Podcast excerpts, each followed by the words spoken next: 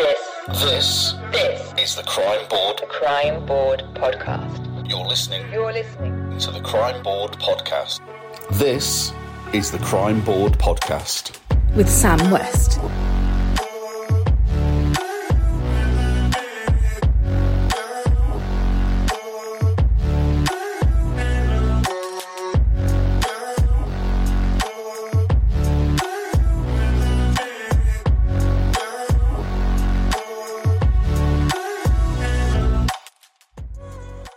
Good morning, good evening, good afternoon, and welcome to the Crime Board podcast, a podcast dedicated to all things crime fiction.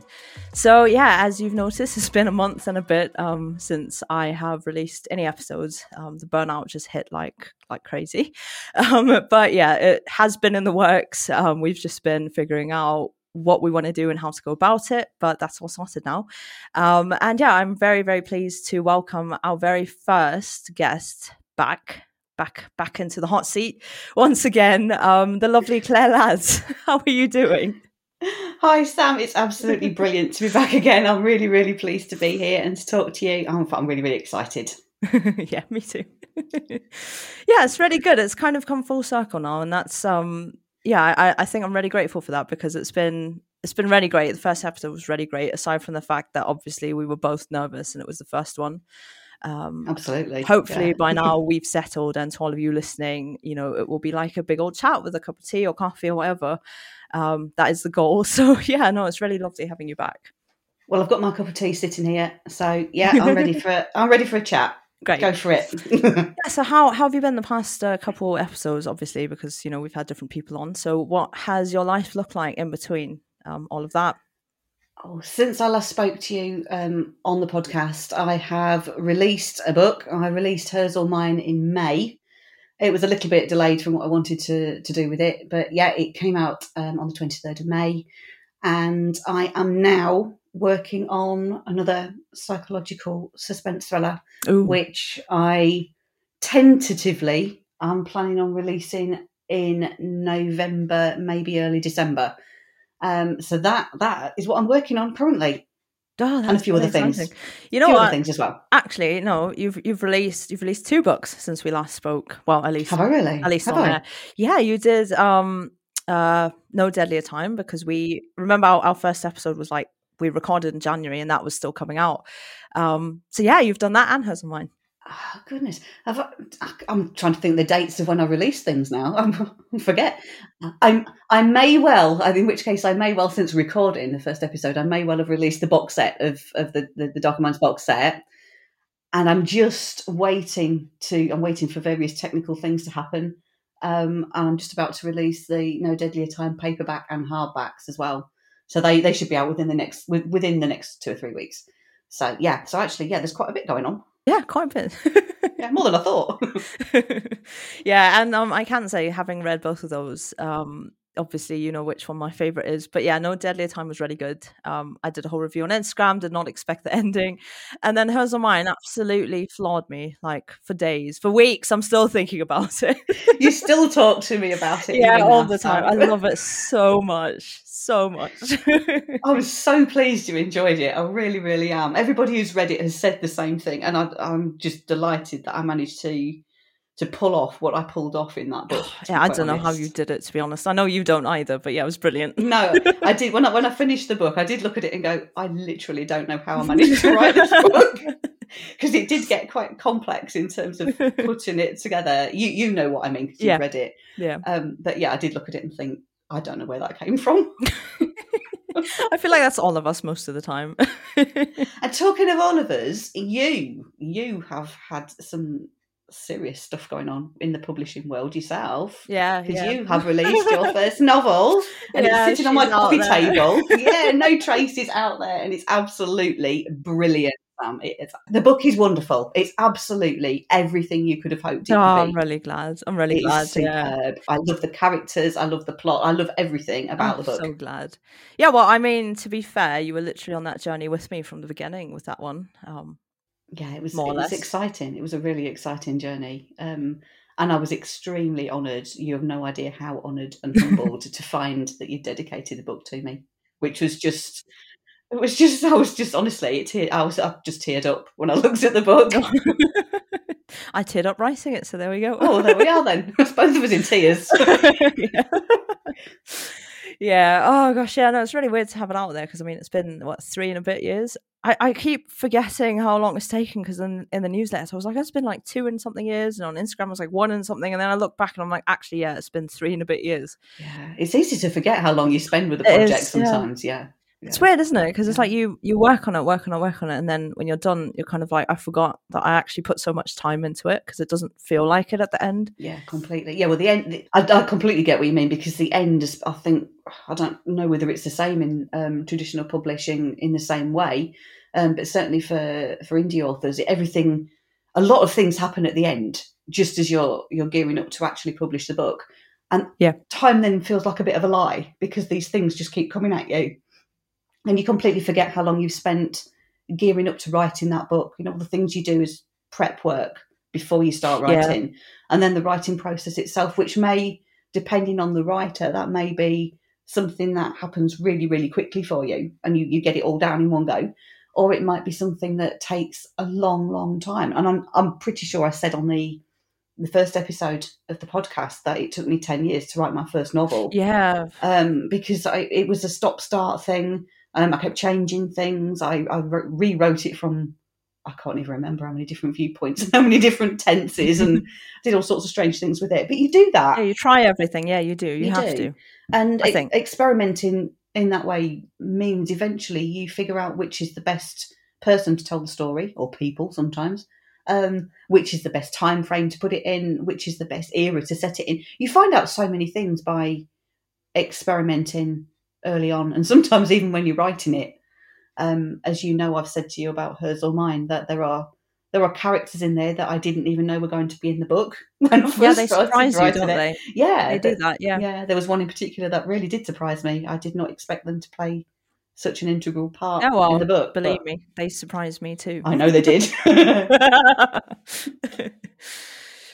oh yeah, gosh, it's, yeah, it's really weird. It's weird. I think being on the other side now because when I started the podcast, it was kind of like, oh, I'm going to put it out there, put it out there, and everyone's like, but when? And I'm like, I don't know, because I'm scared, and you know, all of those things, and I don't feel it's ready. I don't feel that the characters are ready or the story is ready. And at some point, you kind of either get to the point where you're like, listen, this has to like just get on with it, or the story tells you when it's done. And for me, after three years, it was like, okay, I'm done now. Like, you it's fine. If you don't let it go now, you're never going to let it go. yeah, I Um, completely agree with that. Stressful, It, it is stressful. but worth it. yeah, oh, completely worth it. Absolutely worth it. There's no better feeling than just saying to yourself, I've published a book. I did it. I, I wrote the story I wanted to write, and I've put it out there for other people to read. Mm, It's a mm. wonderful feeling. Yeah. Yeah, it is. so yeah, so yeah, so we've both been busy um, in between uh, episode one. Um, I've I've had a wonderful privilege of uh, being able to chat to our other former, not former guests, but previous episodes. Um, guests in previous episodes. Wow, All wonderful Um, episodes.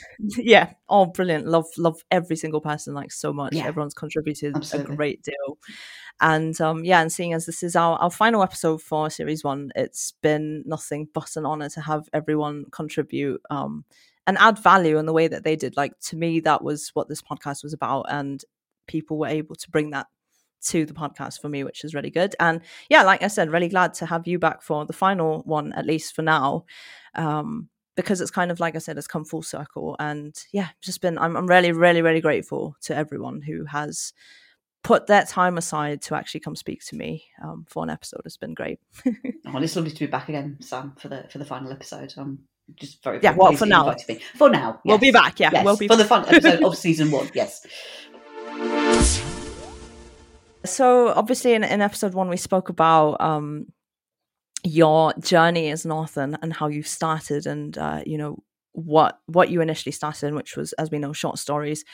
Um but yeah, so now the thing that I've been sort of interested uh, to look at is sort of out contrasting experiences because obviously I still see myself as a new author. Um, even though I've been writing for much longer, like now I feel like I can officially say, okay, cool. Now we can actually start looking at, you know, where we've both been. Um, so yeah, so what was what your journey? Uh, well, not really journey, but your experience like sort of getting to this point. and I don't mean what you've written, but sort of how you've experienced your journey in terms of the industry and in terms of publishing and all of that. Um, because for me, it was really just like I'd been writing, and then I just decided one day, okay, I'm actually going to do this for real now, and I'm going to pursue it um, professionally. I think in many ways mine was very, very similar. Um, I, for a long, long, long time, I'm talking decades, um, I'd wanted to be a writer. Um, and then a few years ago, I, it was, it almost felt like an arbitrary date in my head. I just went, this is a date. I'm going to say, right, I'm going to be a full time writer and I'm just going to get on with it. Um, and something must have clicked in my brain. I, I don't really know.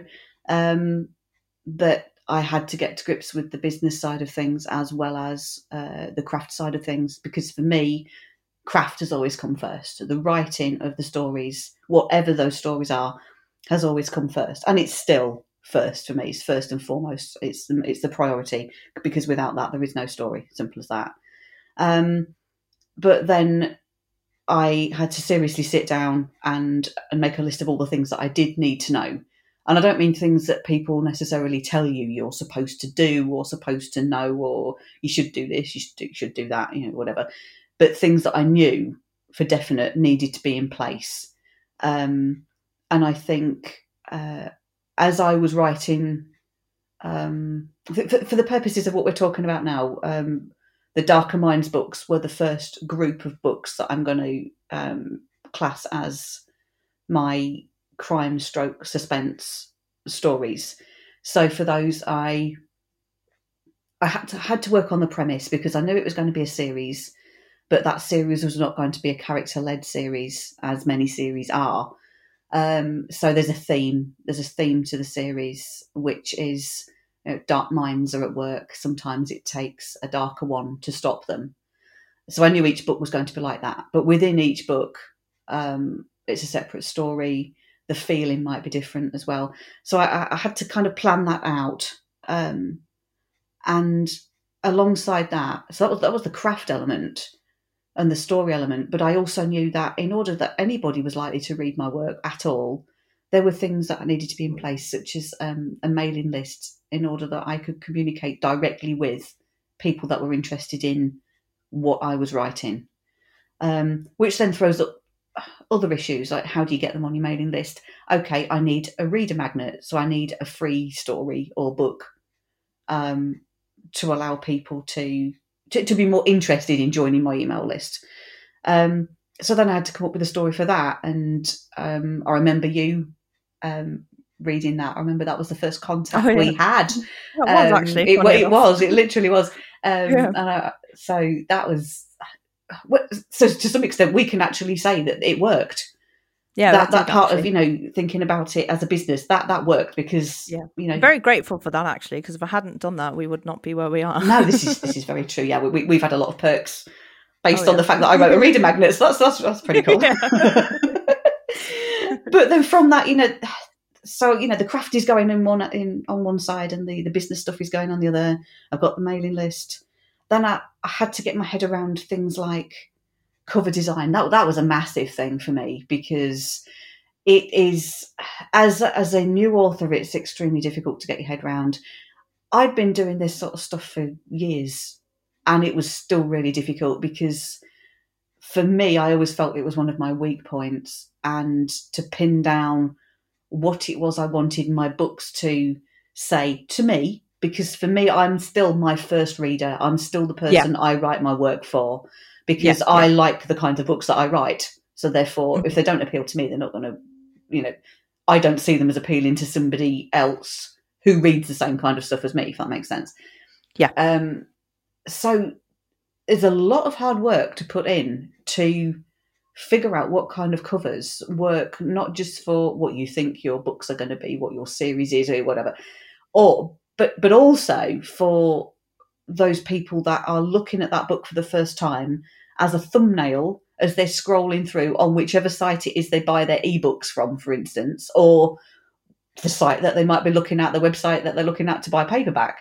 Um obviously i'm talking you know digital there but the thumbnail is what you see first and if that doesn't attract the reader in the genre that they're looking in because readers i think don't work in the same way as writers do in a lot of respects Read, Yeah. readers tend to read what they like writers Yeah. tend to read what they like and a whole host of other stuff Yeah. oh Um, yeah. and we yeah. don't always have our reader brain on when we're analysing these things, or certainly not at first when we, we don't realise that that's what we need to do.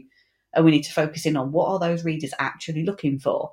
Um, and I found that extremely difficult um, to try and channel what I liked um, and, and cross reference that with what readers might also like and what might stand out to attract them. Mm. Yeah, it's a different way of thinking, isn't it? It Like, you have to you have to put on different hats in, in order to.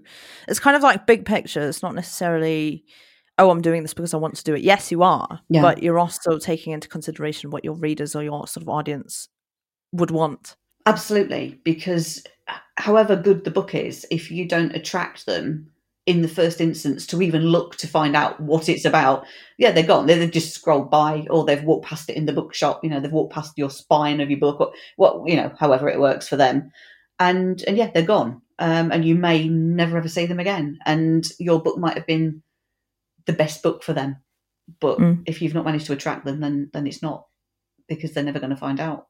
And it, it's hard to remember that that's what you've got to do first and foremost when it comes to the business side of things. You've got to attract your reader in.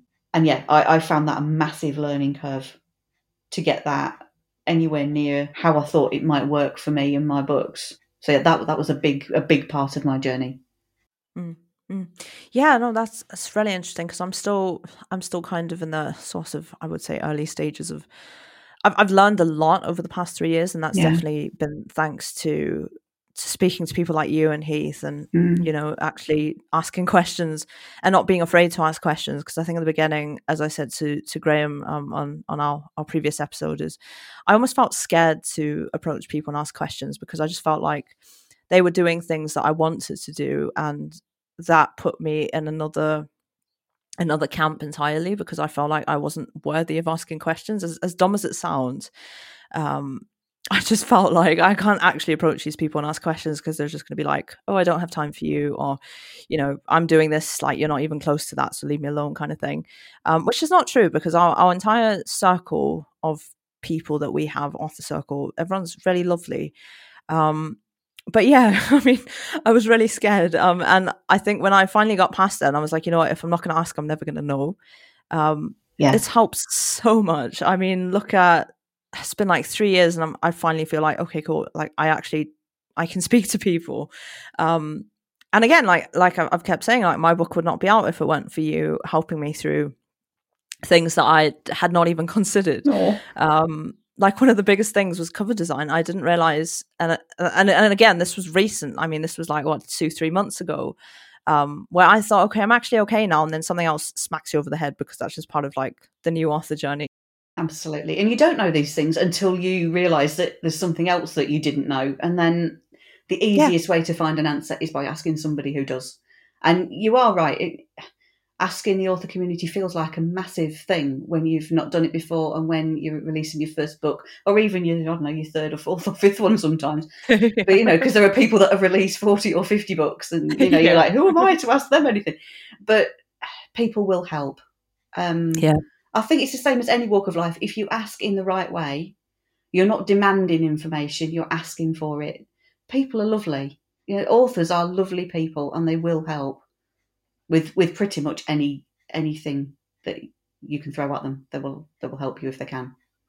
yeah and if if they if that's something they don't know i mean i've had people go out of their way to try and find an answer for me Yeah. even though it was not something they directly knew like they go ask someone else and i get a message back saying oh i asked so and so and i'm like oh my gosh you'd actually do that like you know for me it was it was a new thing i was just like i can't believe people are being so supportive but i think that's the great thing um you know is, is having and and this is a you know something we'll, we'll speak about a bit later but is is a really good thing having a circle of people who you trust um who are on the same journey as you are it doesn't matter how many books they've put out there like we're all still learning and i think that's the thing i've learned um ironically is that we never stop learning Exactly, and I think that comes back to your point. I think when an author goes out of their way to find an answer for you, it's helping them as well as you. because it might be Yeah. something that they, you know, if they didn't know the answer, it's like, oh, well, well, let's find out about that because you never know when I'm going to need it as well, or somebody else I know will need it. And so, yeah, it it comes full circle. They're helping you, and they're also helping themselves find out more about their own business, which has got to be a good thing.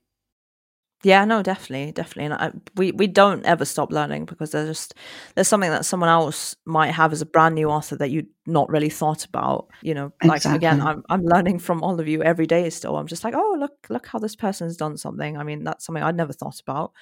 Um, I was with cover design that I really struggled, as you know, um, because we all do. was, yeah.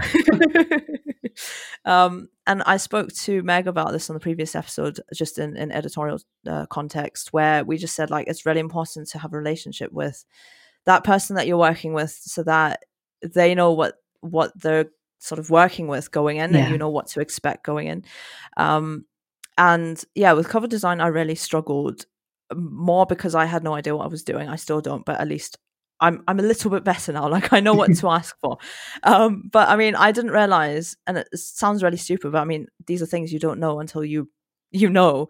Um, was that oh, I had to have my final page count like full thing formatted before I ordered a cover and before I settled on trim size because obviously your page count determines your um like well yeah your trim size and if it's actually gonna well not your trim size but the final cover dimensions if it's gonna work i didn't know that so i was freaking out messaging you like "Yeah, i don't know what i've done i don't know what i've done like now i have to reorder a cover and like i only have three weeks and i was a mess yeah, when you when you don't understand what you Yeah. what how cover design works, it's it's, Yeah. it's really baffling because you can get an ebook cover design no problem. Um, a cover Yeah, designer will know they'll know exactly what they're doing with that. There's, there's your ebook. It's flat. But Yeah. when you're looking at paperbacks and hardbacks and spiral bounds and whatever else workbooks, it's different because yeah, that thing wraps around your book. It wraps around all those pages. And honestly, you don't think about it. You think, okay, well, I, I've got the front cover. I need something to put on the back, so you know I've got my blurb for the back. That's fine. They'll do my spine for me. That's going to have the title and the you know the t- my name on it. That's okay. And you send it, and they're like, "Yeah, but how thick's the book? Because it makes a difference to the thickness of the spine and the di- the, the type of paper that you're deciding to use makes a difference. And what size is your book? Because the size of it makes a difference to how many words are on your page, which makes a difference to how many pages are in your book. And they need to know all this in order that they can create the spine for the paperback or hardback or whatever it is. Um, and there's so there's so much technical stuff that goes into it that when you've never done one before, you've no clue. You've no clue that you need all this information. And if you're trying to order your cover before you've gone onto one of the sites where you can publish your book, we're assuming self-publishing at this point as opposed to Yeah, traditional. yeah. It Yeah. applies to traditional publishing just as well. It's just that other people are doing that job instead of you doing it yourself, um, and that you know, obviously they have to deal with the same technical issues. Um, but until you've you've kind of gone into the, you know the, the dashboard where you're trying to publish your book, you don't see all this stuff coming up. And if you just think you're going to just get your cover and you've not looked at all these things, and it you know it's asking you what what what's the page size and what kind of paper are you using and uh, do you need bleed on your pages? There's all this stuff where you're like, what is what is this stuff? And you have no clue when you first look at it, and you, you just panic. It's really bad i mean and i love i love my design team so much like Excellent. I can go on and on about them. They've just done such a great job and they're so friendly. And, and this was like, bearing in mind, this was my third cover because the first two I'd rejected initially. Um, Yes, it happens, yeah. you know. yeah, oh, it does. Yeah, And yeah, it does. And obviously, like, I, I don't know. It was just it, it didn't like the relationship didn't click for me with the with the previous design, and that's okay because it works for some people. It doesn't work for other people. absolutely. Um, and when I found my current design team, I was like, oh my gosh, like this is amazing. Um, and so she messages me back like after I'd, I'd uh, sent my my initial brief in, and she's like, okay, cool, we can do this and this and this, but what is the size of your book?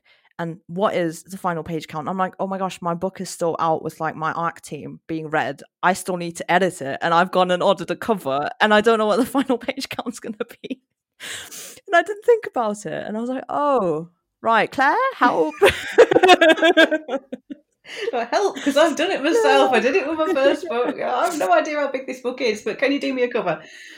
Like, luckily, I was two or three pages out, or oh no, it was like ten pages out or something when I actually got the cover and I finished my edits, and it was fine. It was fine, but like, it could have gone the other way. And I think that's just you know, those are things you learn. Those are things you don't know, um, because obviously like yes you can ask people but if you don't even know what to ask it's not going to help um, until you've been there and you've done it and that's fine it's okay it's absolutely okay to make mistakes it's absolutely okay to be struggling with things because you'll get there Exactly. And once you've done it, you you have much a much better idea of the kinds of questions you need to ask yourself Yeah. next time and the information that you need to be able to impart to the designer or editor or whoever it is. You you just have more of an idea. The more experience you've got, it's the same as any field. The more experience you've got, the more you know what you're doing, the more you know which questions to ask, the more you know which information you need. Um, Yeah. And then your process streamlines itself, which helps. Yeah, Yeah, no, it definitely does. I mean, this time round, I'll be like, I still may not be 100% on the brief. Like, I literally sketched out what I wanted on my cover because I didn't know how to explain it. but that worked for you and you got what you wanted so however whatever works for you simple as that i think whatever works between you and your cover designer wha- wha- whatever your relationship is if, if it works and we, you know when it works you, you just get a feel. And you, you just run with it and then you're going to get the covers that you want and the designer's going to be happy because they know what you want. And and it just works. And it's it's all good. Yeah oh it does. Absolutely. Yeah so yeah, so how has how has the industry changed since you started, or at least in your own experience, um, have you found that it has changed, or has it sort of stayed the same? Oh, since I started, Sam, everything's changed. I feel like a dinosaur. Oh goodness! Um, I mean, when I started, and I'm not joking. I mean, all submissions that you made to any publisher um, were, were postal. You, Posted, you literally printed everything off, and you stuck it in an envelope with a stamped address, Oh. self-addressed envelope inside. Yeah, but And- listen, there's joy in that, isn't there? Because it Oh, feels yeah, it was. It was. I mean, I, I remember having um, the desk that I know you know I hate. Um, I've still got it. Yeah, it's one. massive. Um, I bought it because it was massive, um, and it has been useful sometimes. Um, and I remember having publications because at the time I'm I was you know writing a lot of short stories, as you know, and Yeah. and I just had the envelopes all lined up, and these things were going out like on some sort of. I felt like I was in uh, working in the post office. The things were just going in these envelopes, and the stamped address envelope went in, and they all went. I took them all to the post box, and and I just waited for the thunk through the through the door. through the door. Waiting for somebody to say, no, I'm not interested in that one. Okay, okay, let's get a new envelope Oh. out. Let's check to see if the script looks okay. Yeah, it's not tatty. Right, bung it back out again, and off it toddled again out into the into the world and through the Yeah, postal whole system. format for that as well. It's so oh. Yeah, yes, it was double spaced A4 paper Times New Roman 12 point font. Yeah, yeah, it was very very specific, and I think the publishing industry, um, traditional publishing industry, still runs on that system. And to be honest, I don't have a problem with that at all. I like read Times New Roman 12 point font. I can read it. It's really clear to read when it's printed out, and I get completely why it's done that way. Um, and it's, it's still what I do with my own um, scripts when I'm reading things back to myself. So, so that yeah, that that's changed dramatically. As we know, this you know you can submit pretty much to everywhere online. Not everywhere. There are a few places that still will only take postal, or maybe if it's international, it will only take postal. Some some things work in that way, but in general, we can submit to publishers should we wish um, online through various Yeah. systems, and then obviously, since I started, the advent of independent publishing has been a massive, massive um, disruptor to the whole publishing industry. Um, I did not self publish uh, when it first started. Um, I was a bit, I was maybe about five, six years further down the line. Um, so I, I didn't, I didn't hit that gold rush of people um, who published ebooks on platforms that we know. Um, and you know they, they just put them up and made lots of money because there was nothing else out there like it that you know so yeah. But this was such a phenomenon at the time that you know there were, there were people doing extremely well because the competition was so low because this, these these ebooks just didn't exist in this way where you could just actually just buy them. You could just get hold of them and, and read them um, and then devices came out. You could actually get a device to read these things was like, that was a big thing you know. Um, so yeah, so we had the advent of the the, the e-readers um, for various stores, as we know, um, and beyond that, there was the advent of um, Kindle Unlimited with Amazon, which became a huge phenomenon in the uh, in the publishing world. Um, and I'm not going to talk about the the pros and cons of authors being in Kindle Unlimited or having their books on all stores. That's a completely separate thing. Yeah. Um, I I will say I have been one or the other at different times of my author Yeah. publishing Yeah. career. Um, so I have tried both. I've, I've done various things with regard to that. Uh, but the, just the ebook explosion in general has been a massive change in, in the way people read um, and the way authors can get their books into the hands of, of readers. Um, and following on from that, then the the popularity of audio. I mean, audio's you know it's been there since the radio was invented. We know that's always been a thing, but for books, um, audio books has been a, a massive explosion. And I, I absolutely don't care how somebody consumes story. I, I don't mind whether they're reading a paperback or a hardback, whether they're listening to the story, whether they're reading it in, on an ebook. I, I, I don't mind what they're doing. The story is the thing; it's, it's the most important thing. So it's great that all these different formats and mediums exist, so that people can consume in whichever way they, they prefer. Um, I would say the other thing that's changed quite massively in recent times, uh, with regard to authors for sure, is the um, the way that independent authors are adopting the idea of selling direct to their readers. yeah. So not yeah, just through the stores. Yeah. You know, we you know lots of people who read ebooks will know that you know you can buy them through many many um, ebook retailers, um, but lots of authors are choosing to sell via their own websites or via some other way which links to their own website. But they th- these authors are drawing the readers to their own real estate, their own author real estate, to their website to buy from them um, and bypassing those retailers. It's becoming um, a bigger thing within the author community. Um, and yeah, that that's got to be one of the biggest things of note for me, for sure, um, that authors are doing in the industry since I've started. Well, I say that since I started, I can think of authors um, that always used to sell direct to people, but probably not in the same way and probably not in the same streamlined way as it's being done now. We've always had authors selling direct to the public, you know, in person at events or maybe via somebody they know who owned, a um, a shop. Um, you know, if you think back to the the Bloomsbury set of the 1920s, 30s, Oh yeah. um, you know, some of those were publishing, they were literally printing their own books and selling them through some various um, retailers' shops on their own, however it was they were selling them.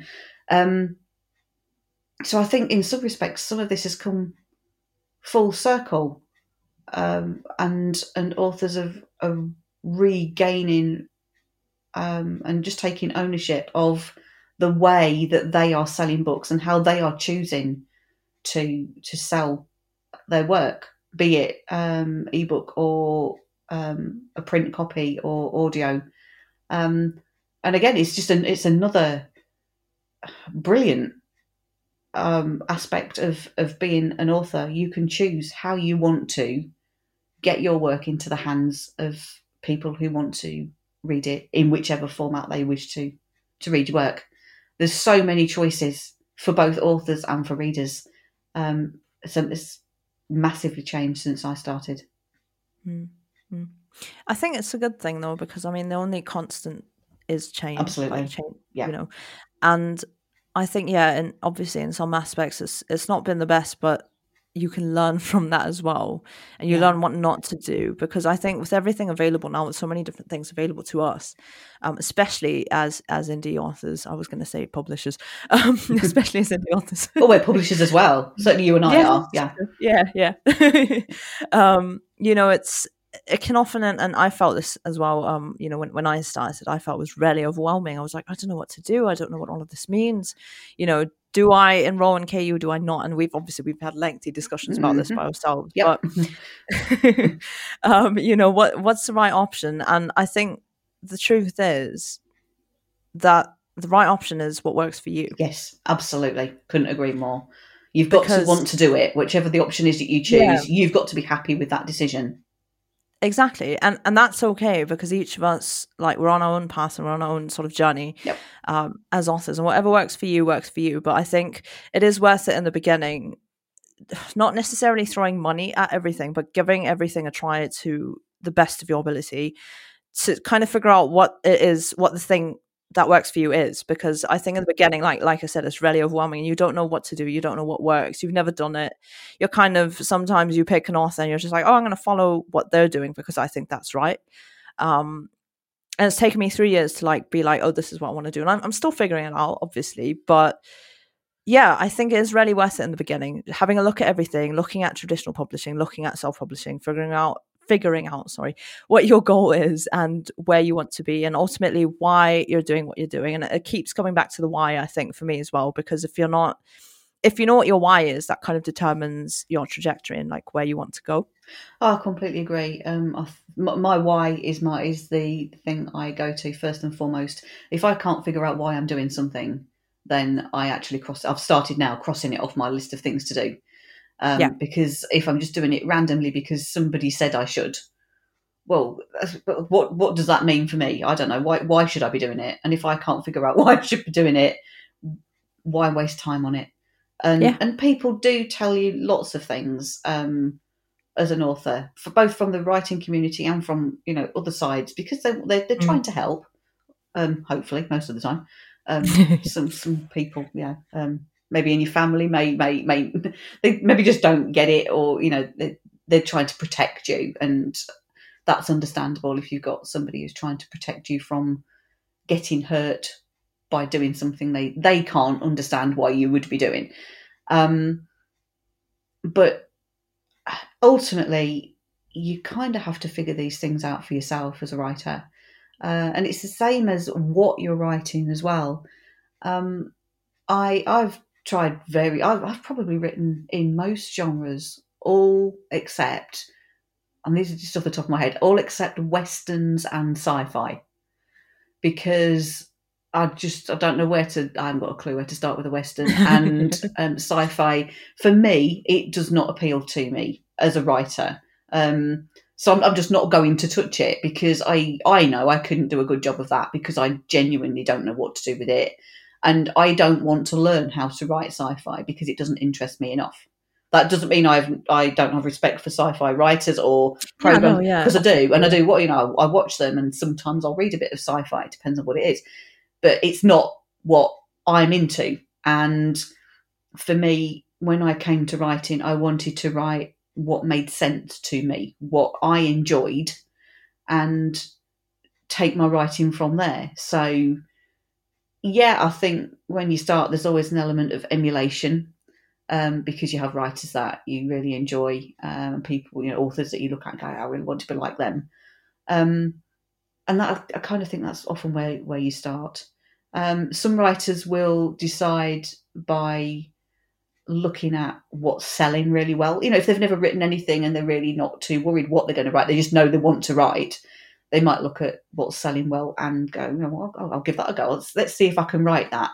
But again, it comes back to what you mentioned a, a minute ago about experimenting and experimenting with what might work for you. Because sometimes you try writing in a genre and it absolutely fails. It just you, whatever you write just does not work for you. You can't make the plot work. The characters don't seem right. Literally at, at at a craft level, it just doesn't work for you.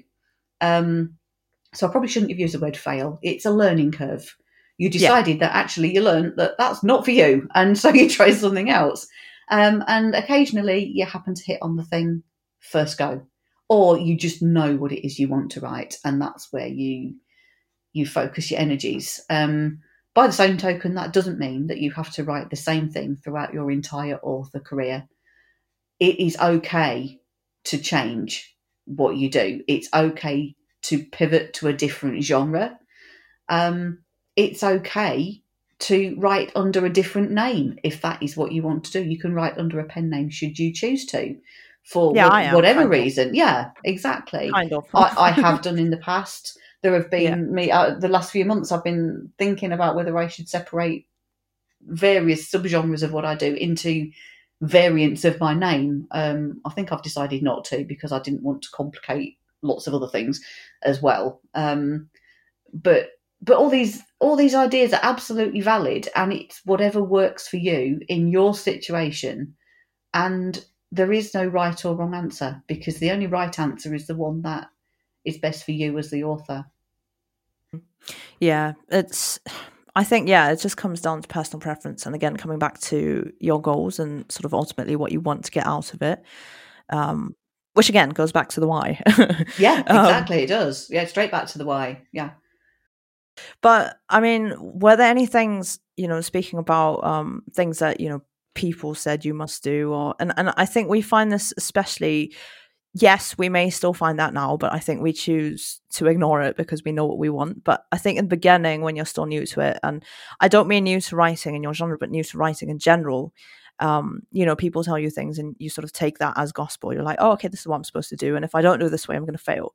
Um, so were there any things for you that you know as a new author things that people told you to do or things that you sort of watched someone else doing and thought that this was it this is what you're supposed to do I, I yeah, I can think of a few. Um, one of the, I think, when once you start taking writing s- s- seriously, I don't know how to use that word because professionally i guess prof- i don't know yeah, people, yeah, I'm not quite sure how to term it, but because obviously you, Yeah. you can be writing for 40 years and never publish a thing, and that doesn't mean you're not taking it seriously. Of course you are.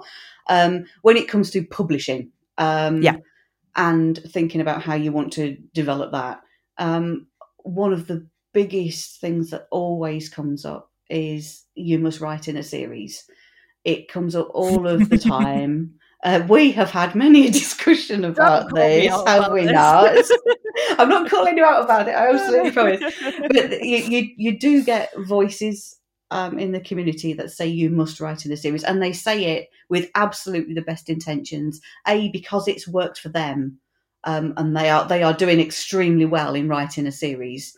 Um, it might be that somebody said it because they see other people who are doing extremely well at writing in a series.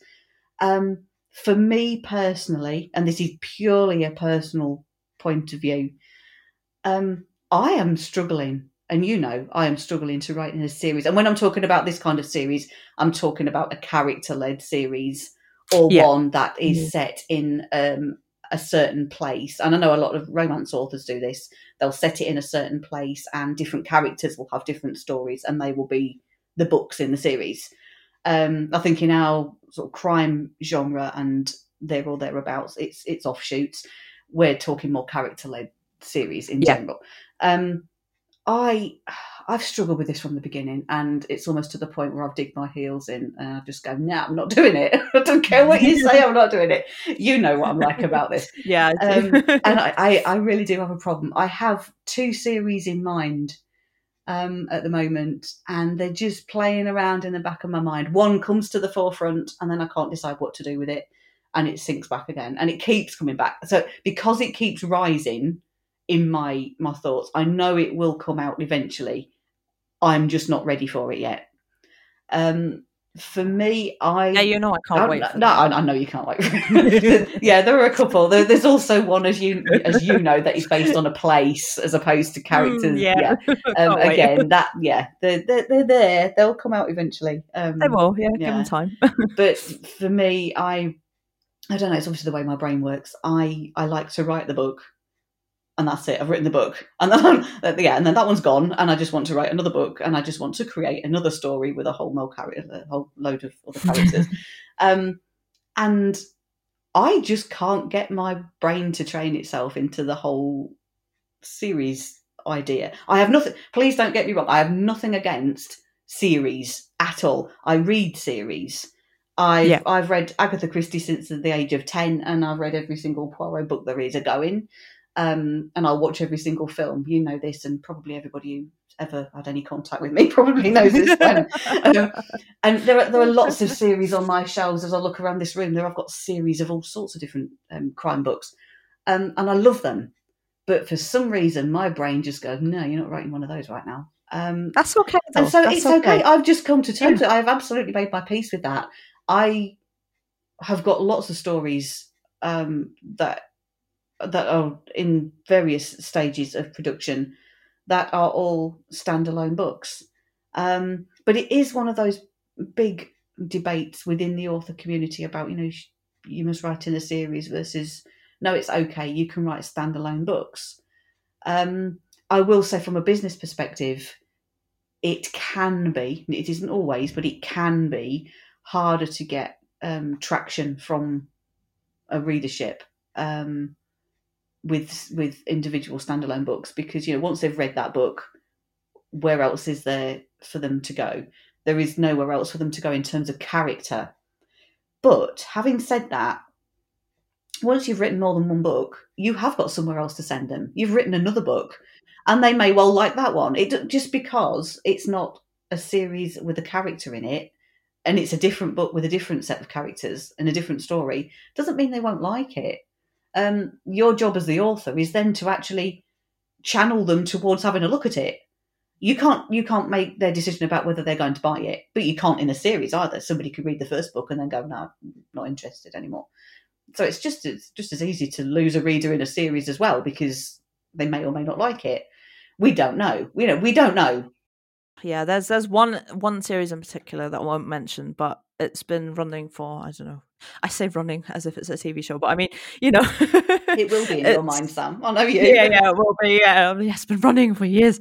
Um, but yeah, no, it's just oh, there's one series in particular that is very popular, but I just after like the first book, I'm just like. Eh I kind of, eh, you know, mm. I want I want something else now. Like I'm bored, not bored, but I just feel like this character's been pushed to their limit, and I'm over it. Yeah, it does um, happen, which is fine. It yeah. happens, and then there's another series I absolutely cannot get enough of. So it depends. Absolutely, it's the way it goes. And I do know people that will. I see a lot of it in in various um, social media groups that I uh, I'm in um, will, readers will say, you know, I've been reading this series, but I just want to take a break from it at the moment. Can you yeah, recommend a standalone But I just want to read something different that's just a book on its own.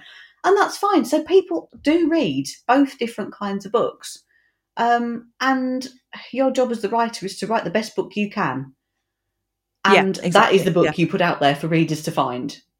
And you, that really is your job to write the story that's in your head, in your heart, in your soul you write that book you put it out there and then and then it becomes the reader's book you've you've done your bit and they will either like it or they won't and you really can't control what a reader thinks about your work you can control how good it looks and whether it's got a million and one spelling mistakes in it or whether it hasn't you can control whether you formatted it so it looks nice on the page those are the things you can control if you're an indie publisher. If not, and you are traditionally published, your publisher will do will be doing those jobs, um, and they will do a, a fantastic job of it.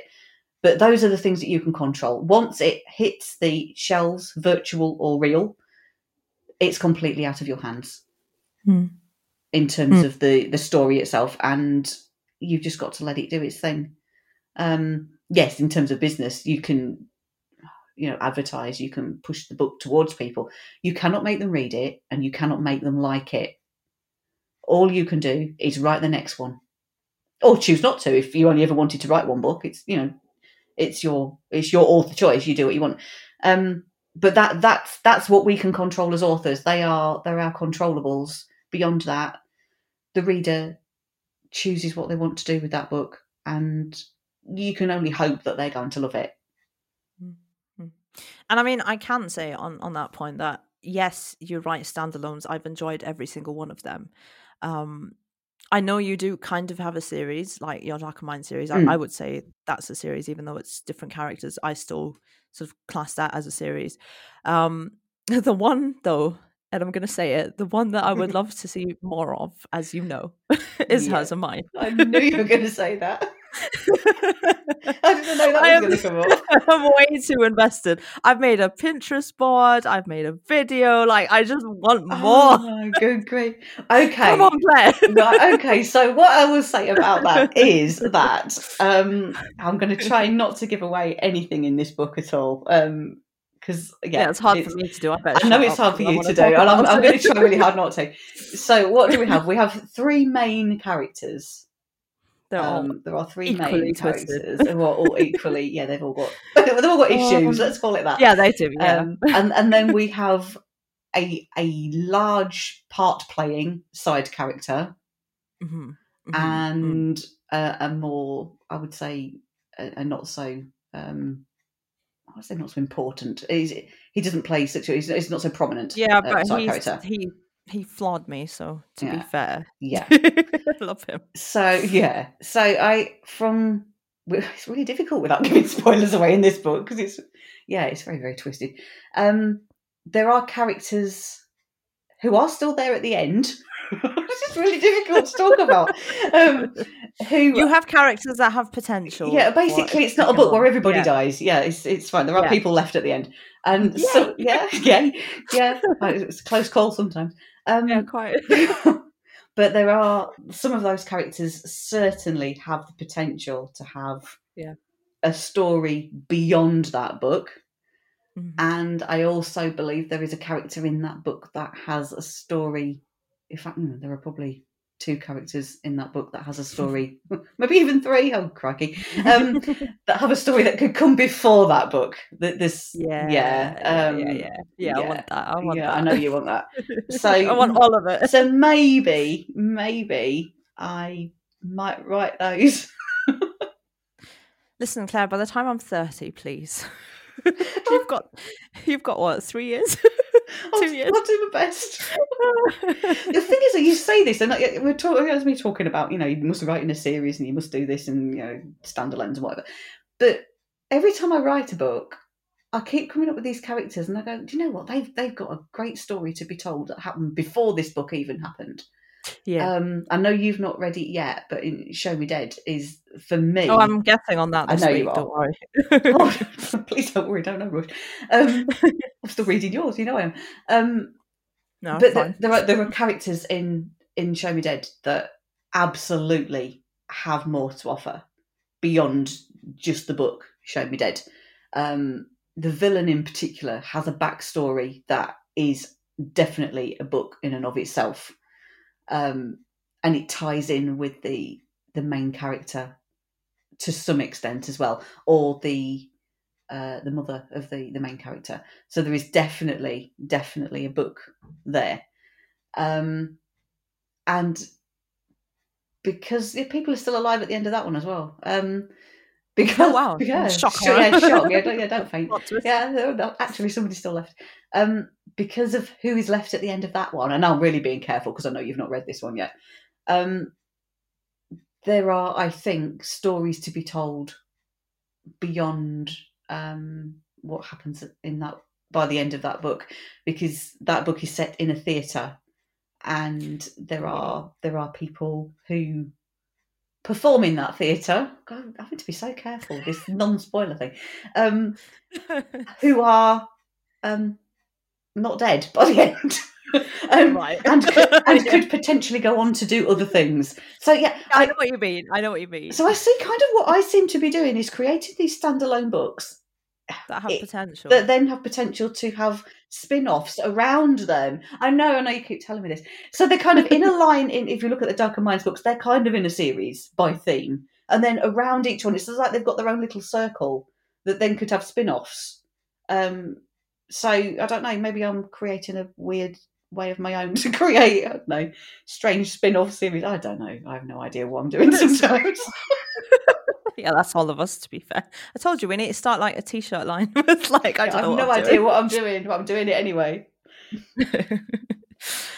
oh yeah, but I I always find it really interesting, like talking to you. As you know, we've had very lengthy discussions about we're kind of on different sides of the fence, but in the same field essentially. Um, you know, where for me writing series like it's easy for me because as you know, I've got one character that won't will not leave me alone. Yeah. It doesn't matter what I do, she doesn't shut up. Yeah. Um, trying to work on something else now, and she's like, "But, but look at me, I'm in the corner, like, hello."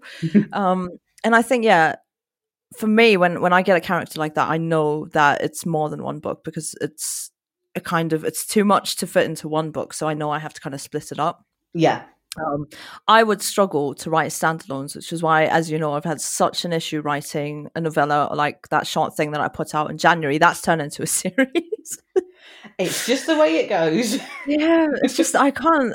I see, I do one thing, and then I'm like, oh, but what if? And the what if always gets me into trouble. And then ten books down the line, I'm like, Yeah. sorry, oops. Yeah. so, Which is why I find it so fascinating talking to you, Sam, Yeah. because of the fact that you are dealing with this character led series and you just keep bringing up these what ifs and they keep adding to your story arc for your character.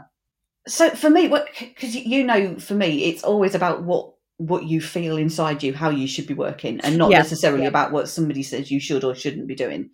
Um, yeah, I mean, there, there are, I don't want to use the word should, but there are certain things that certainly are beneficial from a business Yeah, okay, point of view. You know, having a mailing list is an excellent idea in order for you to be able to keep in direct contact with your readers, for instance. But there are Yeah. no, there are no real, there are no real shoulds at all because you, you, you plan and create your author journey in the way you want to create it. As simple as that. I think the only should would be if it works for you, you should do it. Oh, yeah, that makes sense. You That, that works for me. works for you. Yeah. and that's it. Yeah. Yeah, And I'll add to that if you want to. yeah. If you, yeah, yeah. Yeah, of course, I'll just because throw the shit out the window. yeah, I mean, like we change like the weather, don't we? It's like one day we're doing this, and the next day I'm like, oh, but this thing's bothering me. Let me do that. Absolutely, yeah, it's just how it is, and you embrace it as part of the process, but also know when to have deadlines for yourself Yeah. and boundaries for yourself. Yes, I think deadlines and boundaries are a, a thing in and of themselves as well. Um, uh, Oh, yeah. particularly if you're trying to, if you are somebody who is um, aiming to publish, um, and if you're aiming to publish on a regular basis, with whether that's with a, pu- I mean, if you're with a publisher, they're going to give you arbitrary deadlines, um, Yeah. and and that's that's fine.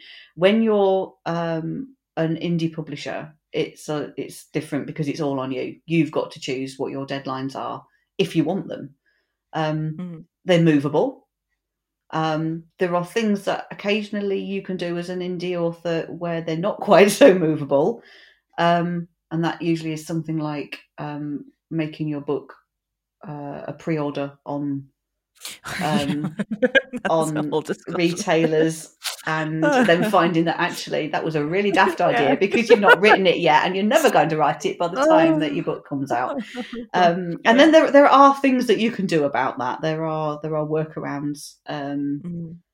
but yeah, it's you really have to think long and hard about some of the decisions that you make when it when it comes to deadlines and making them arbitrary. Um, yeah, I, I would certainly advise anybody who is thinking about uh, pre making a pre-order on a book um, and choosing that date and hitting the, the button that actually sends a pre-order live so that people can pre-order it to think very very carefully about whether you're going to be ready to release that book by release date. Um, I mean, some authors, and I absolutely admire them because I don't know how they do it. They will, they will be releasing books really, really quickly. Um, they obviously they, they write exceed, exceedingly quickly, um, and their books always come out bang on time. And these books are just going and going and going, and it's it's it's flabbergasting to watch. I I, I am not that kind of writer. I freely admit it.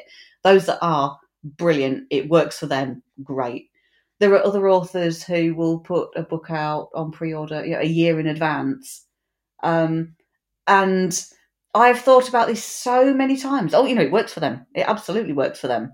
Um, they've got such a system in place where they know exactly what they're writing in what month, and that book is going to be ready, and it's up and it's it's gone for the deadline. Um, uh, my concern for me would be that I would forget that I not forget that I put the book up, but forget that I actually need to write the thing because I get distracted by a different book, and and then I'd get to you know a few weeks before that book's due out, and I think, hang on a minute, I haven't started it yet. Um, and so I've refrained from release from putting a pre-order of a book up um, massively in the distance because I want to keep control of my deadlines. Um, I have made the mistake in the past of um, making a book on pre-order and then not being able to fulfill the deadline. Um, it upset me greatly. I did um, manage to come up with a workaround for that with the um, the stores that I put the pre-order up with, um, and that was great. They were they were very very understanding and very very lovely, and the problem got solved. But for me, that was very much a once bitten twice twice shy kind of thing. Um, and I am very very careful now what, about my deadlines and about when I choose to announce when I'm going to release a book. Um, because things do do happen. Things don't always work out to plan. Sometimes you think you're going to get your first draft done in X amount of weeks, and it takes double that amount of time or longer. Um, and you, you, don't always know until that book is until you've got that first draft of a book. Um, and I find certainly with the, the, things I write because sometimes they get a bit complicated um, in terms of the suspense and the, just the structure of the book at, at, at, a purely craft level. I'm trying to filter these things in, and sometimes I get very. It, it, takes me a bit longer than I would have liked to make sure that they all work and all the strands work in the right place and the twists all happen and make mm. and make sense as well. They make sense to me, but they need to make sense to somebody else. Yeah, that's the thing, isn't it? Yeah, yeah kind of kind of useful for the reader as well to know what on earth's going on. Um, and so that sometimes can take longer. So therefore, that first draft might take double the length of time that I planned on it being.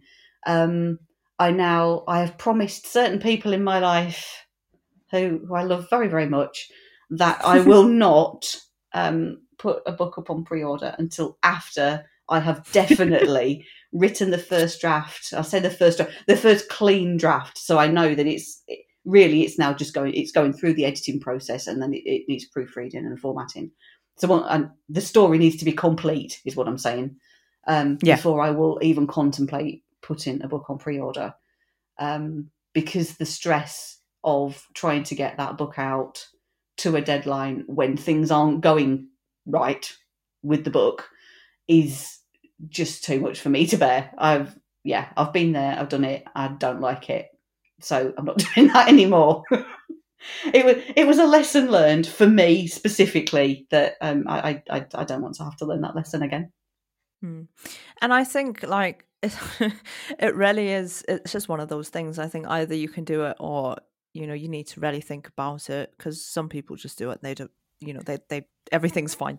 Yeah. Um, but yeah. I do think with us specifically knowing how we both write, I think it is difficult because often, yes, you can say, okay, I'm going to put this thing on pre order for whenever, and I'm halfway through the book so much can change character wise or plot wise or whatever like in between that time or even like the admin stuff like the formatting and all of that stuff. But i often find like if a character wants to change direction they're going to do it after i've put the thing up for pre-order because then i'm screwed. Yeah that yeah it's a little bit of a problem when you then got to rip yeah. your book apart and start chunks of it again and like, it totally delays what you're doing. Yeah yeah it's that that's yeah that's definitely a thing and it does happen. and you know, with me, I, I write out of order as well, so sometimes oh, I, I don't know. I know it drives you mad the thought of it, but I, I, I, write out of order just because it helps me get the words down quicker. It stresses me out. and this is the thing with, with writers that we all do it differently, and there is no right or wrong way. It's literally the way that works for you is the way that yeah. you you need to be doing it. I need to be doing it. This is the way you choose to do it. Um, yeah. because yeah, the, I would absolutely. I've tried to write in the way that you do, where every, you just write literally linearly, everything's in order, and I can't do it. I just can't. I, yeah. I, get about five chapters in, and I get bored. sounds dreadful. yeah, it's my story, like, and I love my yeah, story. I'm still Yeah, yeah. So I, I, have to go to the bits that I've already pictured in my head, and I've absolutely no, got them. I could. I, I could. I drive you mad. I'm sorry. I literally picture certain scenes, and I'm like, yeah, that I, I need to write that, and I will write that, and then I will, they will get joined, and by the time the things get joined together, um, the, the, the bits that I've already written, I will then be thinking very much with the bit sounds like I just write bits of things all over the place. Um, I will be joining them together very much with a structure view in mind, where I will have had my fun writing these these scenes that I'm really invested in, and they they will usually be the scenes that are full of conflict, and that may be not necessarily physical conflict, but um, either emotional or psychological conflict, psychological in particular, with the kind of books that I write. Um, or they could be there could be a really emotional scene. Um, I'm usually very invested with those, and as you know, with me, I will always write the end first So the fir- Yeah. first thing will be the end. Yeah, that stresses me out. Yeah. always about the end, and it rarely changes. I mean, an odd word or two might change, but the ending. Once I fix that ending, that stays for the entire book. It, it will not change. And then I'm making that book. Not make the book fit the ending. I'm making the book move from where I want that book to start to, To that ending, ending. yeah. It's literally Mhm. finding its pathway to the destination that I've already preset. Um, and it's just how I work. Uh, I, I, I do know other authors that do the same, and I, I did hear about an author that actually writes their books backwards. I cannot remember who it is. Um, and if that works for them, then great. I, I've never I've never tried it, um, and I don't know if I ever will. But because I start at the end, maybe it would work for me. I don't know. Um, but you know, it's whatever works for you, and whatever works for the story. Sometimes the story dictates how the book is written. That because I know I've I've spoken before to um, friends of mine who write police procedurals, and they tend to write very linearly because of the way that clues need to be set and various Yeah. bits of procedure need to come into play and writing out of order just would for them it would make no sense and that the yeah and so i completely understand yeah i completely get why certain types of books um maybe need to be written in more of a linear way. It doesn't mean that you couldn't leave gaps for certain things but that being said actually then like one of my my other friends um who well yeah we had a, a whole discussion about how we work as well and he he said that he just kind of goes in he's like he has a basic idea but then he just jumps in like now it's different when he started he kind of just jumped in now he's got like separate files for each thing or each character whatever but in the beginning he just jumped in i'm just like that stresses me out even more because you don't even have an outline yeah i, I don't completely pants it i have to admit um I, I- yeah that's oh. I'm not a full on plotter either. I don't. I, I've tried sitting there and and writing out line by line. Yeah, this happens and this happens and this happens. Literally, just a, a kind of a script for the plot. And I, Yeah. I can't. I, I can't. I get. I get oh antsy and bored, and I don't know. I start to twitch and make six million cups of tea and go out for a walk and then just delete the document. So I don't work like that at all. yeah. I sometimes wonder how I get any words down on a page at all. I don't know why I do. Um, but I, I feel it. I feel the book. I completely feel it. Um, Yeah. And Mm. I, I have to work. I don't know. I don't know how many authors write like that. I, I just, I feel the story and I, I feel the characters and that, that is how the book comes about. It, it's, but the, every book I write, regardless of series, standalone, whatever, it's character driven and led very much by the emotions and psychology of the characters. That that's what leads the story. Um, and sometimes I know at the beginning a beginning bit of the story, and sometimes I know something further down. And they're the bits, bits I write, and it, it will all come together eventually. Um, by the same token, I don't completely pants a book. I will know what I want to write because with writing something like psychological suspense um, type books, the there are there's a structure that still needs to be adhered to in order for the story structure to work um, from a reader perspective. Um, and so I tend to work in I work in a five act structure. Um, the fifth act mainly being um, the very very end stroke epilogue of the story. So I've I've got um, I, I, I guess in essence split my story into quarters plus the ending, um, and that it works for me for these particular kinds of books. That works for me. So I know that by the time I've got to the the end of the first quarter, there will be some kind of twist and or revelation that leads into the second quarter of the book. By then, there will be a midpoint where something major enough happens that is either a big twist or leads the characters to do something either dreadful or that leads them to do something that's quite important to the book um, in in the between the, the halfway point and the three quarter way point. Often there'll be a twist and something that's that's revealed that leads them the chaos to happen. Um, the the third quarter is t- it tends to be um, chaotic in terms of action. Chaotic's probably not the right word, but that's where the bulk of the action. Sounds like I don't know what I'm talking about. Again, there's a surprise. Um, that's where a lot of my action happens in terms of really moving the plot. Before that, a lot of it might have been quite psychological. Things happen that you know things do move, but um, more things happen in the beyond the halfway point, and then the, the that three quarter way point will have some massive um, tweak to the story that then leads to the complete fallout that is Act Four.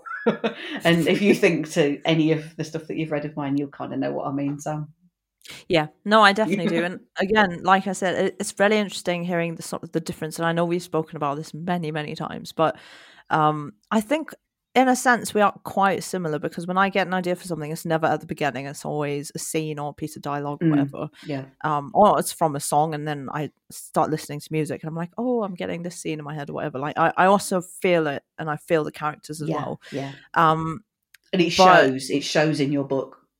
I'm It really re- oh, it does. It does. You can really tell. It, it's just beautiful characters.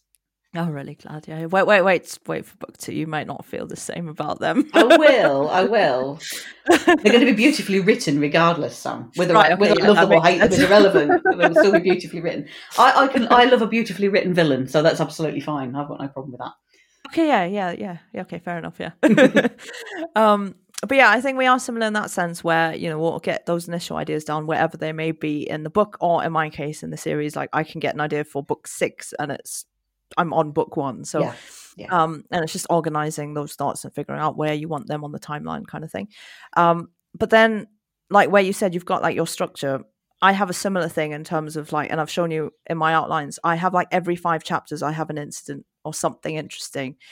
Not to say the chapters in between are not interesting, but I have like a key, I call them like key plot points. Mm. So for every five chapters, I've got something happening. Yeah. Like, I don't know, someone dies, someone this, someone that. Um, I don't know where that came from. I think for me, it's kind of, I'm almost taking a personal TV writing approach in the sense of like, if you watch an episode, if it doesn't grip you, yes, from the beginning, but also it needs to keep your attention right throughout, you're just going to switch off. Um, and I think crime writing, in a sense, is quite similar because if you're switched off while reading, you're just going to put the book down. Absolutely. and I can definitely vouch for the fact that something major happens and in chapter five of No Trace. Does it? I don't remember. but yeah, I cool. Do. I do. I remember, and it's funny because I know you mentioned about the, this this um, every five chapter thing to me, and I've got Yeah. that in mind as I'm reading your book because I am reading it kind of with a writerly head on, as well as really loving the book, and I'm like, and I, I knew obviously what the the first thing was going to be in Yeah. in your book, and Yeah. I was like. I had to look back and I sort of flicked through back through the pages and thought, yeah, it was. It was chapter five. There we go. Yeah, she's done it. Yeah, so as long as it works, it long as works. It absolutely works. It was perfect, perfectly placed. and that's how I do my outlines. I will have like a 60 chapter outline or whatever it may be, depending on the length of the book. Um, and every five chapters, I will start by filling in those key points and then I'll flesh out the outline from there. So it is an order. I obviously I write an order, but then sometimes the outline changes as I write. And I think that's just everyone with everything in terms of writing. Yeah, It never it's never what you initially planned. no, not at all. Not which is interesting. Yeah, I've I find I think with I'm trying to think. I think every single one of the Darker Minds books I've done so far, and definitely with hers or mine. Um, not the very very the, the very very ending has stayed the same because I'm I'm a real lover of epilogues. I love prologues and I love my epilogues.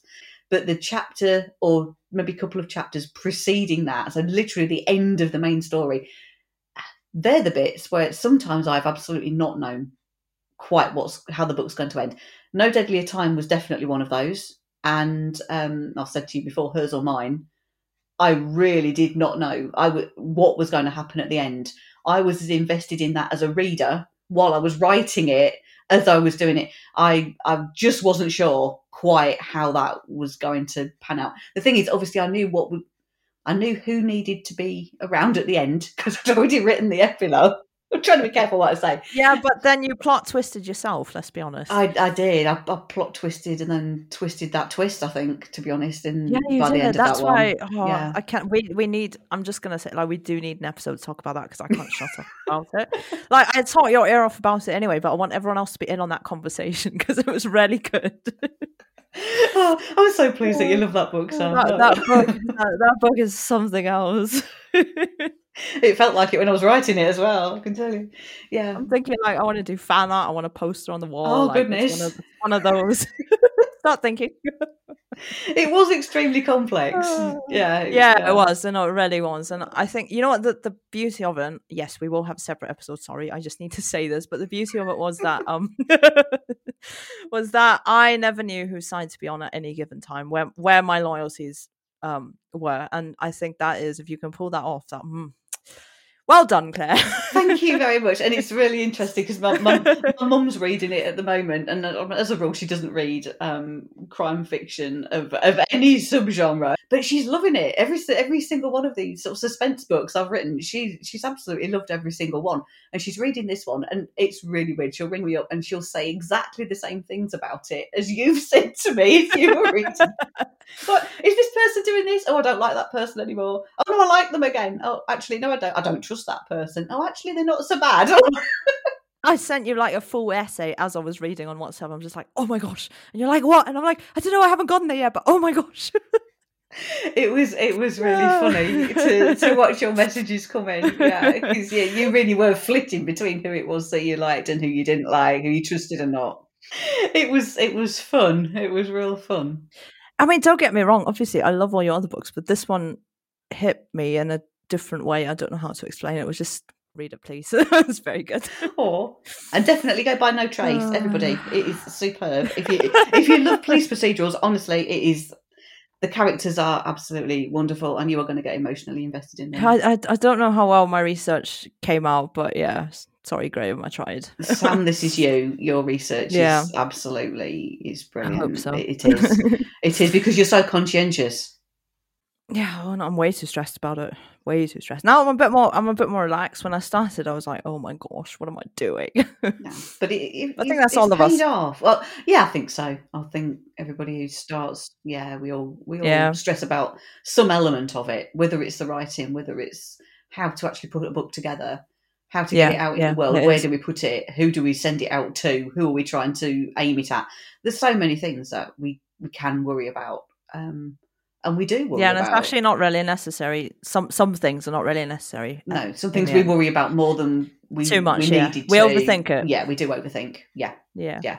Certainly, you and I do. We know we do. Oh gosh, yeah, yeah. We're sending each other messages like, "I don't know what I'm doing. Is this working?" Yes, it's fine. no, you're actually stressing.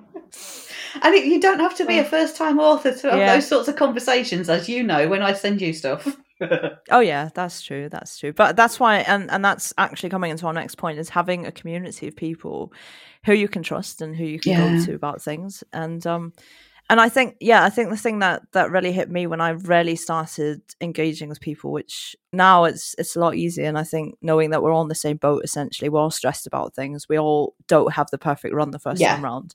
Um, or even the twentieth, you know, it, it keeps going. We keep learning. Absolutely. Things can go wrong at any point. Um, and, it, and, And they, do. do. um, you know, we just Yeah. learn from it or we just go, oops, and, and carry on. It's fine. It all works Yeah. out. It's okay. Yeah. It's okay to make mistakes. It is okay. Oh, it definitely is. It is like we call it a work. We call it failing forward Yeah. because you're learning. You know, it's never backwards. Um, but yeah, I think you know, I, I think the biggest thing I learned was that we don't need to isolate ourselves. And I think when we start out, that's something we think about. You know, we think that you know because no one else gets it, at least in our personal lives. I think you know most of the time, you know, we feel like no one else understands what we're doing. We need to isolate ourselves, and I do think that that's not the case at all. Like we do, writing as a solitary thing, but sharing what we're doing and being part of a community doesn't have to be. No, absolutely. I mean, when it comes down to actually writing, um, it's absolutely possible to write and not talk to anybody else while you're doing it, if that's what you want to do.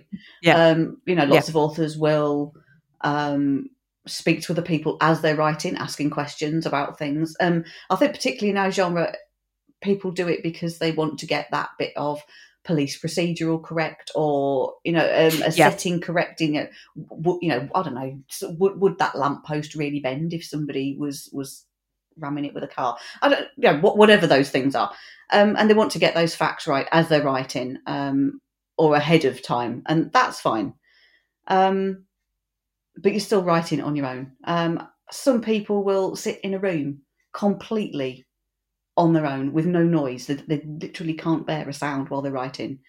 That's fine. Some people love writing to music, but they're still on their own. That's fine. Some people love writing in um, more public places like libraries or cafes or, or wherever it is they go and, and sit in the park. I a few weeks ago I went and sat in the park and uh, and plonked myself down on a bench and sat there and had a cuddle with somebody's dog and, and then carried on writing my book. it was very nice. I enjoyed it. Um, And the dog is now featured in chapter. no, I'm kidding. I don't think that particular dog's in a book yet, but you never know. Um, but you know, this is this is how we actually write. You know, we may we may be in a room on our own, Yeah. or we may be in a room with lots of other people. We may have kids running around. I mean, when I first started writing, I had children literally running around me while I was writing, and I would often find that I was I was working with my laptop at the side of the cooker. Um, and did a lot of Mm. lot of writing while I was literally cooking somebody's food, um, and it's just it's just how I worked. I just just got on with it. Um, but that's how we actually do it at a technical level. That's how we're writing. But when it comes to more of a an emotional level, I guess um, we don't necessarily need to isolate ourselves from a community if, unless we want to. If we prefer not to speak to other people about things, that's absolutely our prerogative. But having other people who we can call upon just to, even if it's just to commiserate, because you knew you wanted to write X number of words today and you've managed to write three because the computer decided to update and then it's still doing it six hours later. Or, you know, uh, people just kept turning up, like visitors kept appearing. It was like, no, this writing's not happening. But, and, you know, and you really wanted to get it done, but you just need somebody to just say, this isn't working. And it's fine. And, and that's okay. We're, uh, you know, having people around us who can do that for us is really, really important. And those people could be anything. There could be just, just say just one other writer. I, I mean, just in terms of numbers there, not just because you're a writer. Yeah, yeah. yeah. Um, or it could be an organised community of um, author, you know, authors who have some sort of business whereby they they uh, gather together authors. It could be Yeah. um, events that you go to in order to talk to other people. There, there are so many ways it you could be part of a, a writing community, whether that is just you and one other person or lots of you.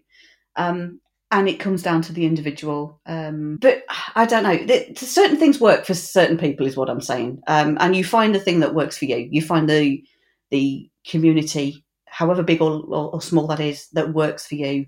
Um, Hmm. And they can help you in so many ways. Whether it's finding out information on how to just how to write, you know, the craft of writing, where we point you in directions that you've not looked at before, or how to actually create the book itself to get it into all, into readers' hands, or or whether it is having a great day and you want somebody to celebrate with, or whether it is something that's happened and you kind of just want to vent or uh, have them commiserate with you. Um, those those feelings are all important to us because we're not little machines that just sit and write words. That's the typing aspect. That's what that's what your computer or your typewriter or whatever it is you do. That's that's what it does. It just creates words on the screen for you.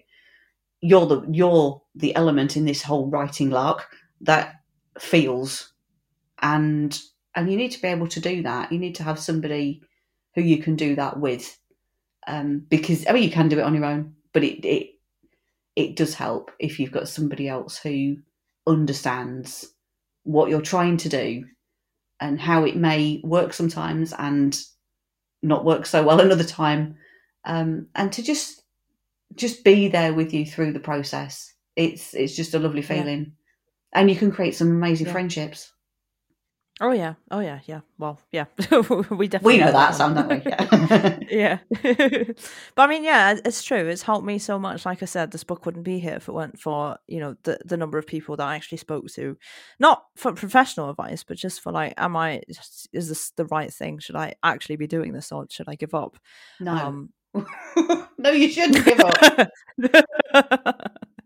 but you know in the beginning you have all those feelings and those thoughts. I think even now even now like yeah it's a whole separate episode but you know we we do get days where we think should should we be doing this? Like are we good enough? And yeah like you know that's why you need people around you to be like listen i think you should keep going. So yeah no it really is it's, it's really really useful. And again and i keep coming back to it but it's true is like we we learn things from each other. It doesn't matter how long you've been in the business or not there's always something to be learned and i think that's really really valuable Absolutely, I completely agree. Um, everybody's always learning something because, as you said earlier, the only uh, constant in this whole writing business, and particularly if you're looking at it from a business point of view, is change.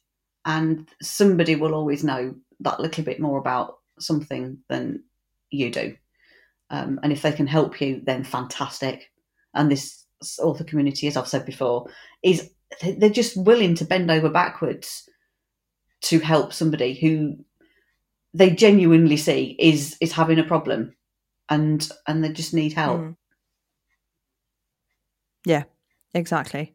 So on that note, um, I know that you know there are things that when we both started out actually ended up being extremely valuable and things that we've sort of held on to. I know I have.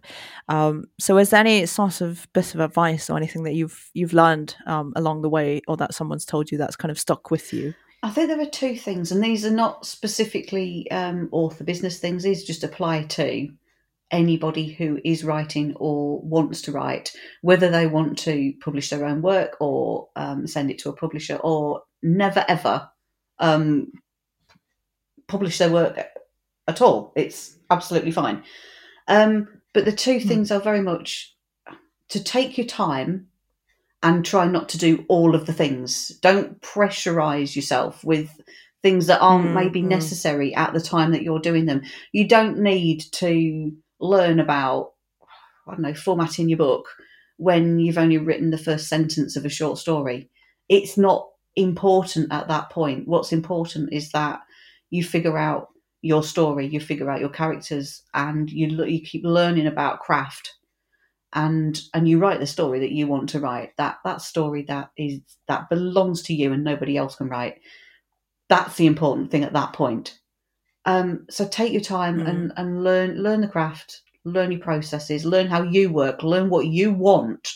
And i think that's a that's a massive thing to remember because there is so much advice and particularly if you're looking at actually going in you know into the publishing world publishing books yourself or, or sending it out to publishers. So many people Yeah. tell you so many things. There are lots of voices saying you should do this should do that whatever. And you listen to it all because you're trying to get ahead of the game for yourself. You're trying to get ahead of where you are um, to be prepared for what's going to come next. But then it becomes very very overwhelming and so a second part to this this first um, uh, answer is that don't try and do all of the things because you will just completely overwhelm yourself. And just focus on one thing at a time understand what you're doing with one thing and then move on to another thing. Um, as you become more experienced at it as you do it more often or you just get to grips with your own process you can do multiple things at once or probably not literally at once but you know you, you can have you can have lots of balls juggling. But at first don't try and juggle all the balls in the air because they'll all drop. Just just focus on getting your story into the best position well just into the best, position you can get it in to start with and then build up on the other things in order to get your story out there. Um, and the other thing i would say is and this is something that i have learned through bitter experience is to follow your instincts um, for what it is you want to write. Um, because over the years, I've had um, people, individuals, tell me to to write something because that's what they want me to write, and okay, I've done it, but it's it's not had any longevity about it because okay, I might have been relatively good at it, or even maybe very good at it. I don't know, but it's not something that has been in my heart of hearts. So I've dropped it along the wayside. Um, the experience of doing it has been fine, but it's still not something that has has gripped me. I have written for commercial purposes pieces of work because they fit a particular remit um, and not not as a journalist or something like that because obviously that that is their job. They they write what they have to write by a deadline and that that that's part and parcel of of that kind of job. But when you're um, a freelance fiction author um, and you're looking for places to submit your work you there are remits for things. Sometimes those remits just don't work for you. Um, and sometimes you try them just to see if they do. When you when you've not written anything to a particular formula or for a particular um, magazine or, or, whatever it is to a particular style, you don't know, um, and you can try it if you want to. But I found that there were certain things that I had to stop doing because they just did not bring me joy, um, and the writing suffered. I, I felt that the writing suffered because I was writing to a formula. Um, please don't get me wrong in this, anybody, because I don't mean that writing to a formula isn't something you should do. We in genre fiction, tropes exist for a reason. There are things that readers expect, um, and we, as as genre writers, they're the things that they're looking for. So that is what we're we're, we're doing. Um, what I mean is that these pieces of work were written to be in a particular way, and I wasn't finding it fulfilling at all. Um, in fact, it made me extremely miserable, and I, in the end, I had to stop doing it, um, which meant I actually took a break from writing altogether for a little while um, because it, it, it made me so miserable. So, what I would say is, write. Definitely follow your instincts in terms of finding that thing that you love writing, and it could well be the thing that you love reading. It may not be, but more often than not, it probably is the thing either you love reading or the thing you enjoy watching on television or it's in your life in some way in a big way. Um, and don't let anybody persuade you um, of anything else because you know what your instincts are about what you enjoy um, and what you want to do with your work. It applies to you what you want to do with your work as well because people will say you know oh, you should send it to this publisher or oh, you should publish it yourself or what do you want to publish it at all for? Go find a proper job. All these things that people say to you. Do what feels right for you. Um, and if I'd done that a long time ago, um, I probably would have felt a lot better about myself as a writer over the last best part of 20 years. Yeah, no, that is true. And I think for me it's very similar. It's just you know one of them is is just be be yourself. Being true to yourself as as as an author or sort of what you want to do i think that that is the best advice i've gotten. Another thing a really big thing that that stood out to me and that i struggled to sort of hold on to for the longest time was just that it's okay if you're not where you think you're supposed to be yet because it will come. Yeah. Yeah because the word yet is important. Completely. And it's okay to change your mind if something if something doesn't work for you, it's okay to change your mind. No one says that if you've decided you're going to write, I don't know, horror suspense, that is what you've got to do for the rest of your life. You can write police procedurals or westerns. Apparently, I can't yeah. write, but yeah, um, but you can if that's what you want to do. You can change your mind, and you can you can alter the trajectory of not only the the craft and the kinds of stories you write, but your author career. You can choose to stop if that is what you want to do. It's entirely your choice. You're the writer, you choose. Yeah, and it's it's all good advice and I think yeah, if, if you're doing what you want to do, like it's it's no one else's business whether you stop or not. Like it's it's up to what you want to do, and if it's not working, it's not working. If it is, it is. Like you know, do whatever works for you. And I think that's where I don't want to say you'll get the rest, best results, but at least you'll you'll know that what you're doing is ultimately exactly what you wanted to do and and that will be good. Absolutely. You'll be authentic to yourself and you will be making yourself happy. Yeah. And to me that that is the most important thing about writing yeah. the joy of doing it because if if you are not finding any joy in it for me certainly i don't want to yeah, do it. exactly. And if i'm not finding any joy i won't do it. It's as simple as that So you'll always know if I'm not enjoying writing because I literally won't publish anything ever again. yeah. That's how you'll know, Sam. yeah, I doubt I doubt that will happen, but yeah, because I'm wait, I'm waiting, I'm waiting for a sequel. I know. yeah, we'll see.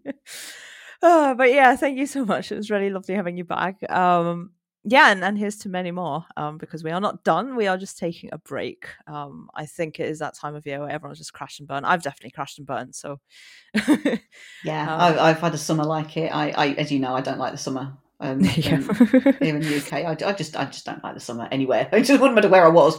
Um, yeah, I, I struggle in the summer. Um, so yeah, I've had a little bit of a break myself. Yeah, no, it's good. It is good, and yeah, so we'll we'll have a break. We're going to be planning what's coming next. Obviously, we're not going to stop entirely, but we will stop uh, for now. At least, we'll stop recording or doing live episodes, but we will get there again. We'll pick up for season two. Um, so yeah, so thank you so much to every single person who has joined us um, along this journey. It's been crazy. I can't believe that we're actually.